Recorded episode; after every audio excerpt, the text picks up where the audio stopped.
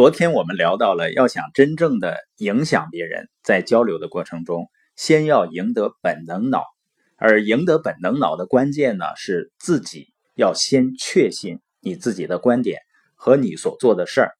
所以呢，首先要培养和建立自己的信念系统。那今天我们看到如何去赢得情感脑。第一呢，就是讲故事。有一句话说呢，观点来来去去，故事。永驻人心。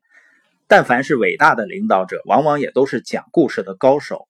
他们具备用故事激发人们行动力的能力。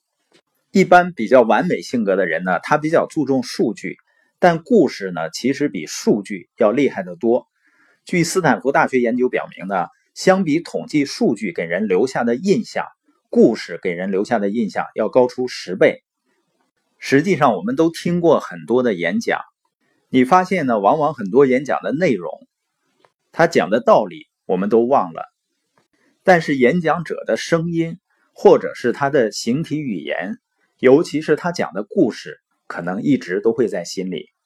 那这个故事呢，可以是历史故事，或者是发生在周边的，当然最好是你自己的故事。而且呢，我们平时要有一个习惯，把自己的故事呢要记录下来，分门别类。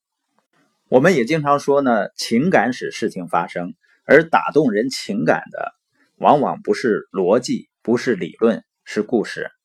所以说呢，讲道理不如讲故事，讲故事呢不如讲自己的故事。赢得情感脑的第二点呢是重复、重复再重复。人们真正建立一种理念，或者是建立一个概念，形成一个新的思维。